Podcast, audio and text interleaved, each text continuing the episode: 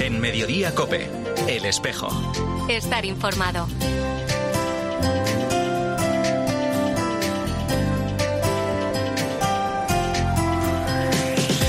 La una y 33 minutos, ¿qué tal? Bienvenidos al tiempo del espejo en mediodía cope en este 25 de noviembre. A esta hora, como cada viernes, te cuento la actualidad de la Iglesia de Madrid. El saludo de Mario Alcudia.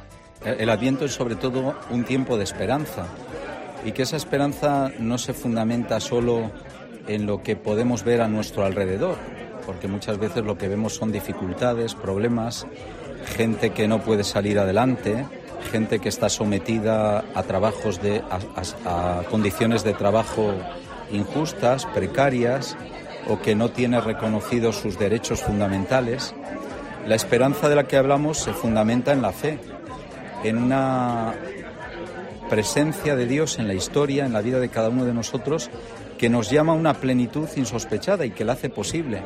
Es el vicario episcopal de la UNO, Juan Carlos Vera, que esta semana en el Centro de Estudios Sociales de Cáritas Diocesana de Madrid presidía un espacio de reflexión y encuentro titulado Adviento, tiempo de espera, conversión y esperanza, con el deseo de ayudar a los participantes a prepararse en este tiempo litúrgico para la celebración de la Navidad que estamos a punto de comenzar. Este inminente es, como dice nuestro, explica el delegado de liturgia de la Archidiócesis de Madrid, Daniel Escobar, un momento de devota y alegre expectación ante el nacimiento de Jesús. Por un lado es el tiempo de la preparación para la solemnidad de la Navidad en la que se recuerda la primera venida del Hijo de Dios a los hombres, pero es además el tiempo en el que mediante este recuerdo las mentes de los hombres se dirigen a la expectación de la segunda venida de Cristo al final de los tiempos, teniendo siempre muy presentes a los que más sufren. Y eso es lo que nos lleva a comprometernos con los demás sin caer nunca en el pesimismo, en la desesperanza, en la impotencia, ¿no? Incluso con la conciencia de nuestra propia debilidad, saber que Dios está actuando en nosotros y a través de nosotros también en los demás y descubriendo todos esos signos de su presencia, sabiendo que Él ya ha venido en la humildad de nuestra carne, que está viniendo en cada hombre y en cada acontecimiento y que vendrá de nuevo en la plenitud de su gloria. Bueno, pues esta es la esperanza que hace posible una actividad incesante en favor de los más pobres.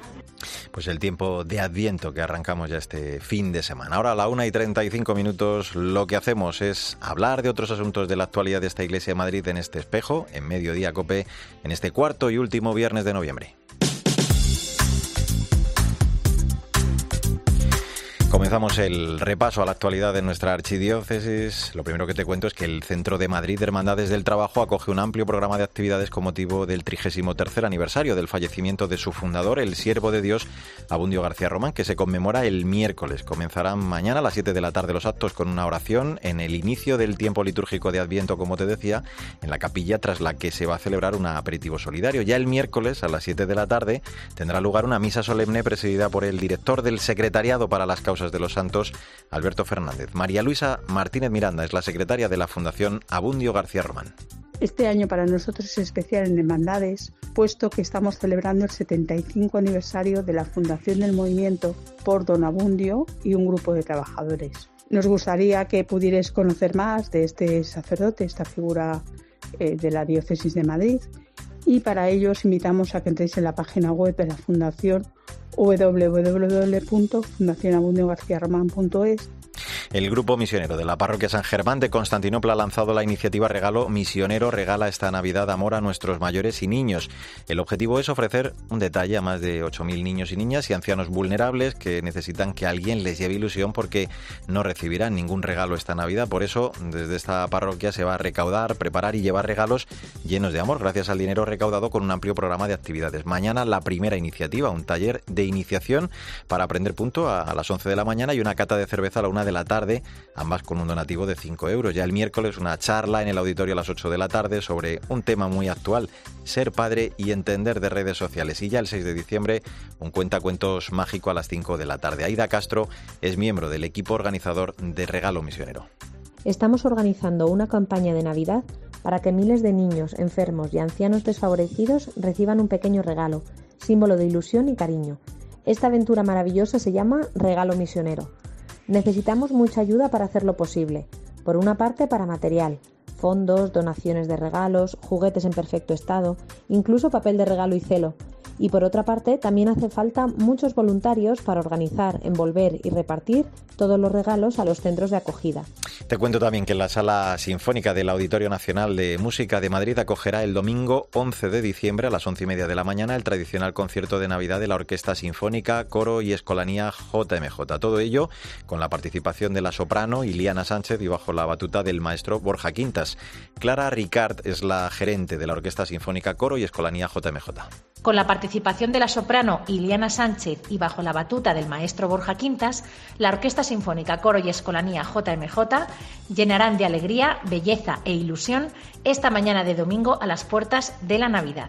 Estamos realmente felices de poder celebrar este concierto ya por fin sin ningún tipo de restricción de aforo. Habrá más de 200 personas en el escenario y estamos trabajando con muchísima ilusión para poder ofrecer al público lo mejor de nosotros.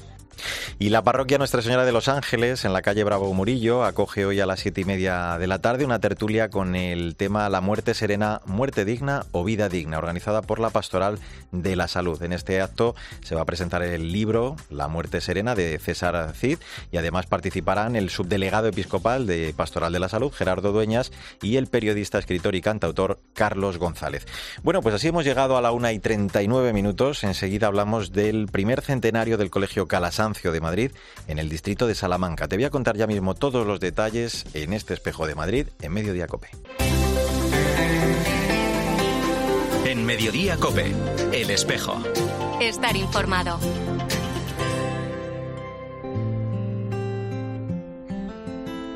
Me he hecho tantas preguntas, intentando entender. Me he lanzado a buscarte La una y 43 minutos, soy Mario Alcudia, gracias por seguir con nosotros en este espejo de Madrid, en Mediodía Cope, en este viernes 25 de noviembre. Cosas que perduran siempre, da igual quién esté y quién no. El olor a plastilina cuando pasas por infantil, las escaleras de caracol, los pasillos de las orlas, la paz de la biblioteca, las escaleras principales sacadas de una película de Harry Potter, la capilla. El colegio Calasancio no es solo un lugar, es una construcción de recuerdos hecha en ladrillo. Es un frasquito de todos los recuerdos y personas que están, estarán o hemos pasado por allí.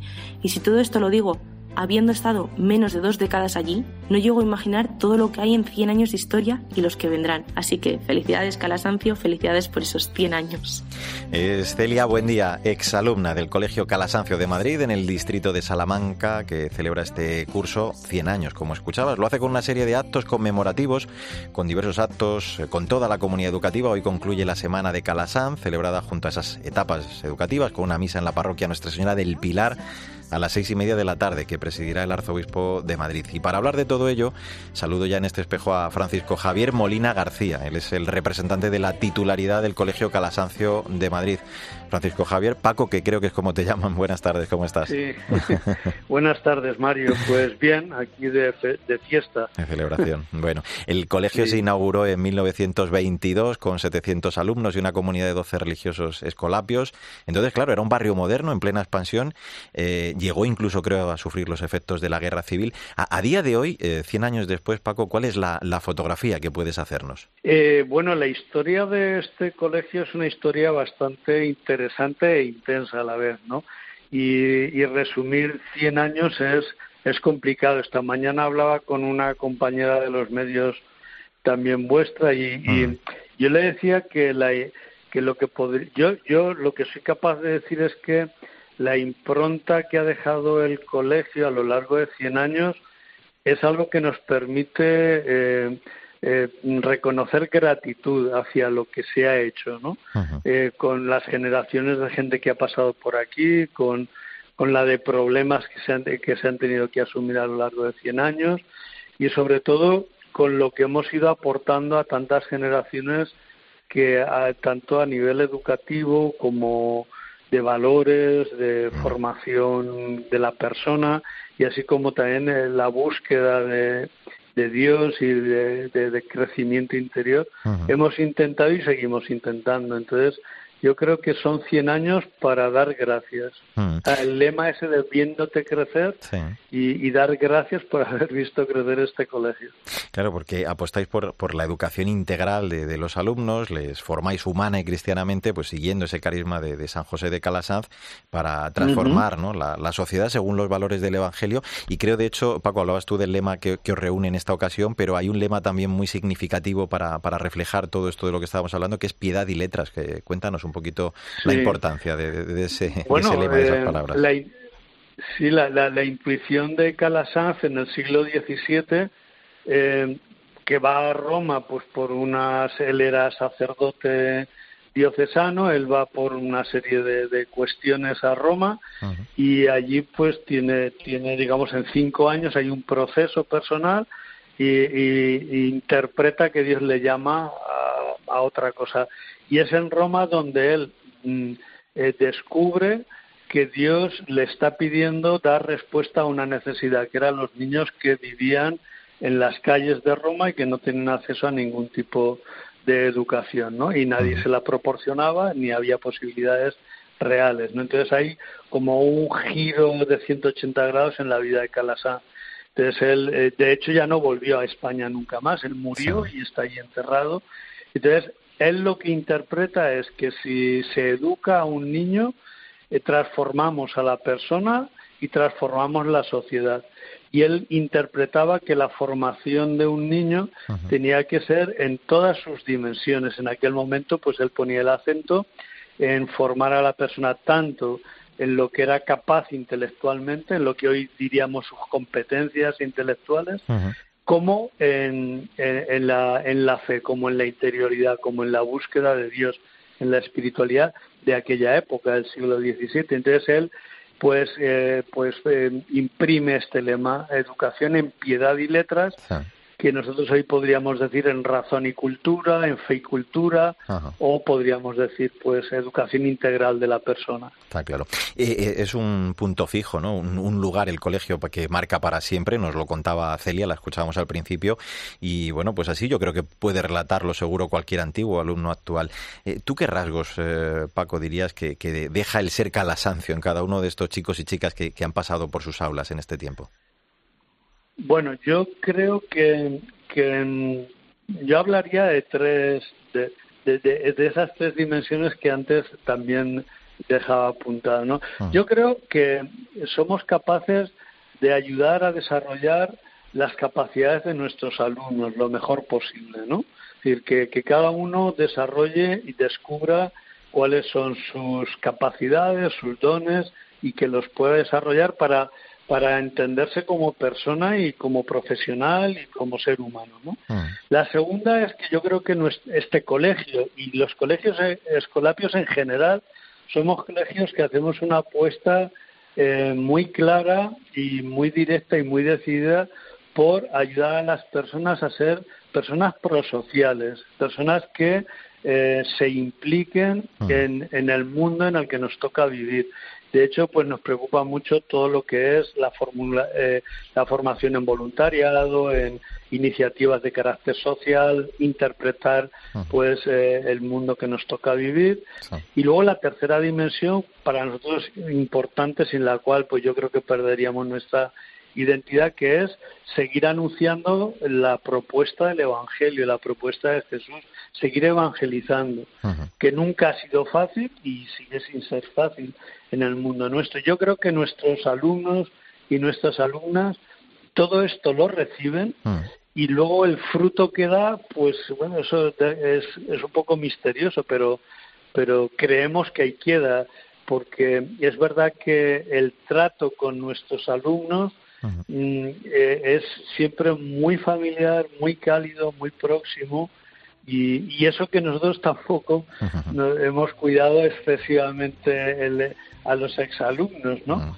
Pero yo veo que sí, yo veo cuando alguien te recibe, te encuentra por la calle, eh, alguien que acude, es como que, ha quedado un sello de familiaridad y un sello de calidez humana, eh, importante. Pues hoy concluye esa semana de Calasanz, que se ha celebrado en este caso junto a las etapas educativas. Eh, te recuerdo esa misa en la parroquia Nuestra Señora del Pilar a las seis y media de la tarde, que va a presidir el Arzobispo de Madrid. Luego van a continuar las actividades durante todo este curso para celebrar este centenario, desde un homenaje a los jubilados en enero, un concurso fotográfico y de dibujo, hasta luego la gran fiesta final prevista para el mes de junio. Pues eh, Francisco Javier Molina García, responsable de la titularidad del Colegio Calasancio de Madrid, os felicitamos por estos 100 años años de ese evangelizar educando y que sean muchos, muchísimos más, de verdad. Un abrazo muy fuerte. ¿eh? Pues muchísimas gracias a vosotros y, nada, pues nos alegramos con vosotros también. Pues así hemos llegado a la una y 51 minutos. Entramos en la recta final de este espejo de Madrid en Mediodía Cope en este 25 de noviembre. Yo cada vez que oigo a una mujer que han matado, me siento un dolor interior horrible pero yo es que he pasado miedos y digo, pero ahora me doy cuenta y miro para atrás y digo, ¿cómo yo he podido superar esto?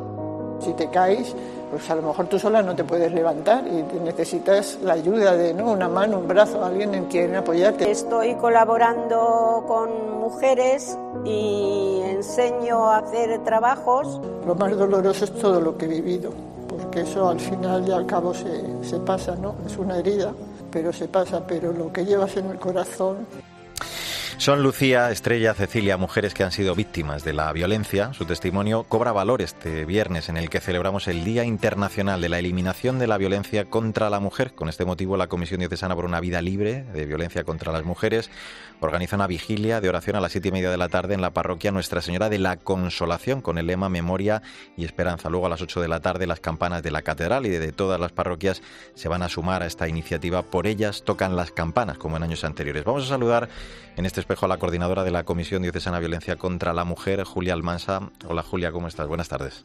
Hola, buenas tardes.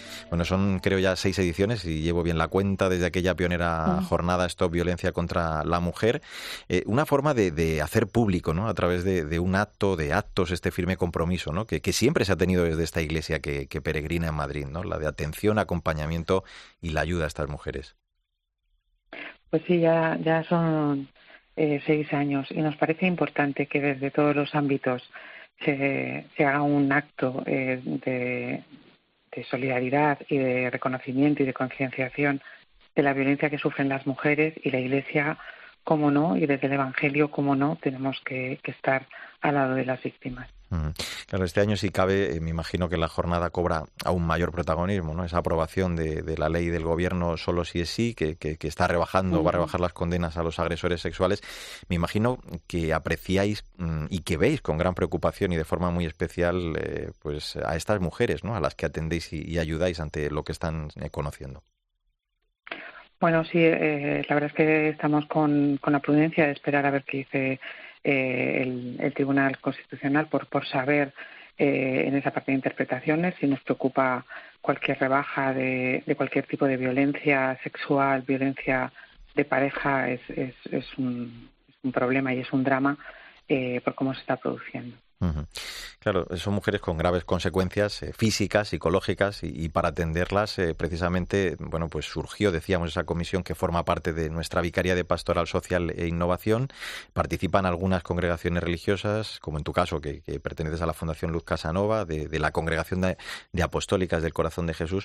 ¿Cómo es eh, ese proceso de, detección, de atención de, situaciones de, vulnerabilidad y de riesgo?